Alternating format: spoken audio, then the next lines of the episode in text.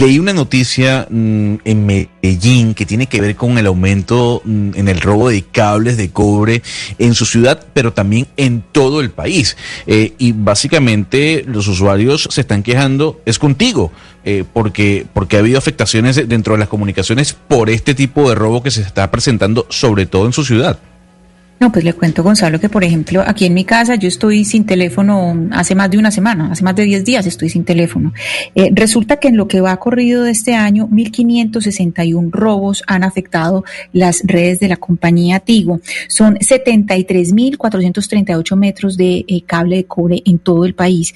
Y le cuento, Gonzalo y oyentes, que esto ha afectado la telefonía, la televisión e Internet. Entonces, pues ahí hay eh, un problema grande y en Medellín pues lo venimos padeciendo, como le digo, hace ya varios días. ¿A quién tenemos en línea, Ana Cristina, para hablar de ese tema, de lo que está pasando con los cables de cobre y con esas afectaciones que están sintiendo los usuarios de Tigo? Con nosotros está el, doctor Marcelo Cataldo, él es el presidente de Tigo. Doctor Cataldo, buenos días y bienvenido a Mañanas Blue. Buenos días, un saludo a toda la audiencia de Mañanas Blue, a ti, Ana Cristina, un saludo al equipo de trabajo. Doctor Cataldo, eh, empecemos por este problema que se, que pues no es de, este año, pero sí se ha intensificado en la pandemia. ¿Dónde son estos robos y cómo se están controlando? Bueno, eh, muy importante entender, eh, Ana Cristina, que este difícil momento que estamos viviendo, donde a los usuarios se les irrumpe su servicio de telefonía e internet, entendiendo que en la pandemia estamos todo el día en la casa, ¿cierto? Pero también tengo que recalcar que nosotros los operadores, en este caso nosotros, tío, somos víctimas, al igual que los usuarios. Eh, la coyuntura que estamos viviendo eh, eh, no, nos, nos desafía porque la problemática de hurto tiene dos variantes. ¿sí? Lo que nos pasa es que nos roban la infraestructura. Entonces, por un lado, hay bandas especializadas que se dedican a extraer y comercializar todos los elementos de telecomunicaciones en mercados clandestinos, eh, y ahora, eh, fruto de la pandemia, también tenemos una, una modalidad más compleja que son personas eh, sin mayor conocimiento, en condiciones de hambre o, en condiciones de calle, indigentes que cortan la infraestructura buscando el cobre, que es lo que, mm. lo que se vende en el mercado. Sí, e, eso que pasa en Medellín, doctor Cataldo, pasa en, diferentes ciudades de Colombia. En Cali, por ejemplo, también sucede incluso el túnel de la Avenida Colombia, que es una obra muy extensa, permanentemente se queda sin energía porque se roban el, cobre de los cables. Eh, y generalmente son habitantes de calle los que hacen esos robos. Eh, eh, hay, en cada ciudad una, unos, unas mafias dedicadas a comprar ese, ese cobre. ¿Cómo funcionan esas mafias? Y finalmente, ¿dónde termina, dónde termina ese, ese cobre? ¿A dónde va a parar? Sí, yo, yo, yo le comparto los números de lo que nos pasa a nosotros para dimensionar el desafío y como menciona Ana Cristina, el foco en Medellín, digamos, ¿verdad? De enero a octubre de este año tuvimos 1.840 eventos de hurto de infraestructura, de los cuales el 97% fue en Antioquia y el 79% en Medellín. O sea, claramente nuestro desafío es aquí en nuestra ciudad de Medellín, donde casi el 80% de esos 1.800 hurtos eh, han, han ocurrido. Del 2019 al 2020, el robo de infraestructura aumentó 450%. Hoy tenemos un promedio diario de 6 a 8 hurtos de infraestructura. Y para su pregunta, eh, eh, Gonzalo, mire, Colombia exporta 50 mil toneladas de cobre al año y no llega a producir de la extracción 10 mil. Es decir, hay 40 mil toneladas que salen de algún lado y que se exportan. Es, un negocio. Y como le decía yo, hay, hay dos eh, grupos de, personas que hacen este tipo de hurto aquellos, como usted bien dice, bandas especializadas que tienen, que tienen todo y que hacen todo y que conocen la tecnología y que en una noche nos pueden robar una tonelada de cable y dejar un barrio, una ciudad desconectada.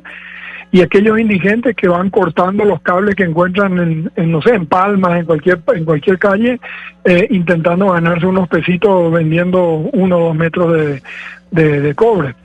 Yo sí le puedo decir que nosotros desde el punto de vista desde el punto de vista que, que, tiene que ver, porque esto es algo mucho más para las autoridades, nosotros sí hemos hemos, hemos reaccionado, ¿verdad? Hemos reaccionado desde dos frentes de trabajo. El primer frente de trabajo es lo que me corresponde, nos corresponde de volver a establecer eh, el nivel de el nivel de servicio de nuestros clientes. Entonces, eh, nosotros en la, en la ciudad de Medellín, solamente en la ciudad de Medellín, para que usted se haga una idea, eh, eh, tenemos 26 frentes de trabajo especializados, cuadrillas, que atienden más de 60 eventos diarios que tenemos en la red entre hurtos y daños masivos. En el primer semestre del año hemos eh, invertido 3.200 millones de pesos para reponer materiales eh, hurtados, repuestos y la mano de obra que, corresponde. Y para tener una idea entre un daño normal, usted en su casa, por ejemplo, o un daño de este tipo, para un daño de este tipo la afectación puede ser 18 o 24 horas y necesitamos tres frentes de trabajo mínimo para poder restablecer, porque generalmente el daño cuando se... Sí. Sí, pero, pero entendiendo, ahí hay un agravante, pues en este momento, y es que la mayoría estamos, o muchos, la mayoría no, pero sí muchos estamos trabajando desde la casa, entonces el perjuicio es muy grande. Uno entiende aquí pues el papel de fiscalía que tiene que, porque de orden mayor, pues por, por, por las cifras que nos da. Pero en este momento, ¿cuántos usuarios están afectados? Y finalmente, pues los usuarios vamos a tener que pagar por un servicio que no estamos recibiendo. ¿Quién, quién finalmente es el que va a tener que pagar los, los platos por esto que está sucediendo? Mire, de enero a octubre, Ana Cristina, hemos instalado 74 mil metros de cable en todo el territorio nacional y como usted ve los números, prácticamente casi todos en Medellín y en Antioquia. Eh, Tigo ha presentado denuncias en la Fiscalía General de la Nación por más de 1.050 hechos de hurto calificado eh, y está en manos de, de la policía, de la fiscalía, de los jueces, de, que estos actos eh, terminen y que esta gente eh, cumpla con, con, el delito que ha, que ha llevado. Con respecto a tu pregunta de facturación, esa es una buena una, una buena pregunta. Eh, nosotros en TIO hacemos un trabajo mancomunado entre las diferentes áreas para revisar y ajustar cuando corresponda, de acuerdo a la regulación que tenemos, la factura de los usuarios en zonas donde están afectadas. ¿sí? Nosotros generamos un proceso que nos permite revisar semana a semana cuáles son los clientes afectados por hurto de cable, generar las compensaciones en la facturación en la que haya lugar y eso es informado a los clientes a través de los canales de comunicación que tenemos con ellos, como una llamada, un correo electrónico, un mensaje de texto. Una cosa importante es que las reposiciones que hacemos del robo de infraestructura no generan costo adicional en la factura de los usuarios. O sea, nosotros esos 3.200 millones que le mencioné de este año es un dinero que ponemos nosotros porque no es culpa del usuario que nos roben la, infraestructura. Eh, y si se compensa eh, eh, de acuerdo a la regulación el servicio que nos ha prestado Ana Cristina. Doctor Marcelo Cataldo, presidente de Tigo, muchísimas gracias por habernos atendido a esta hora en Blue Radio. Muy bien, muchas gracias. Un saludo a toda la audiencia.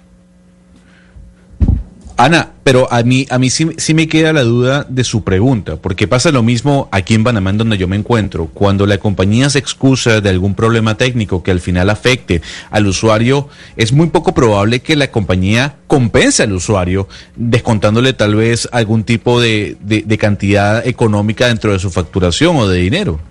Claro, eh, es que Gonzalo, claro, lo que dice el doctor Cataldo, ellos pagan el arreglo, ellos pagan la restitución del cable y todo eso, pero, pero yo sigo pagando mi cuenta. Es que es decir, yo voy a tener que pagar una cuenta donde yo prácticamente en todo, en todo el mes no he recibido el 33% del, del servicio, porque es que ya llevo el 33% del mes sin teléfono.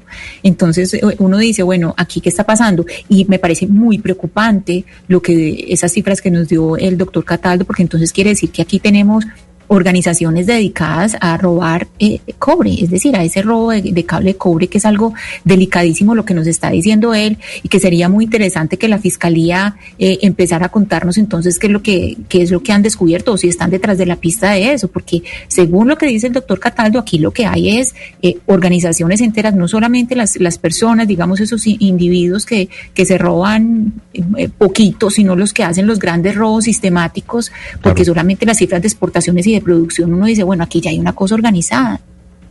Pero entonces yo le tengo que hacer una pregunta que fue la misma que le hice a Camila Zuluaga hace una semana. ¿Quién la llama a su casa? ¿Quién llama a su teléfono fijo? ¿Para qué lo tiene? Le voy a contar, Gonzalo, a mí todos los días me llaman porque es que el teléfono fijo de mi casa es el citófono. Entonces, si llegan a la portería, aquí no hay citófonos. En esta urbanización donde yo vivo no hay citófonos, hay teléfono. Entonces, cada vez que llega alguien o que llega algún paquete, no me llaman no, no, no hay a dónde llamar, no hay, no hay teléfono para llamar. Entonces, ese es el gran problema. Y eso pasa en muchas unidades, en, edificios y todo, que el teléfono fijo se tiene, no, yo el teléfono fijo no lo uso para nada, no lo uso sino como citófono, por ejemplo. Ese es uno de los usos.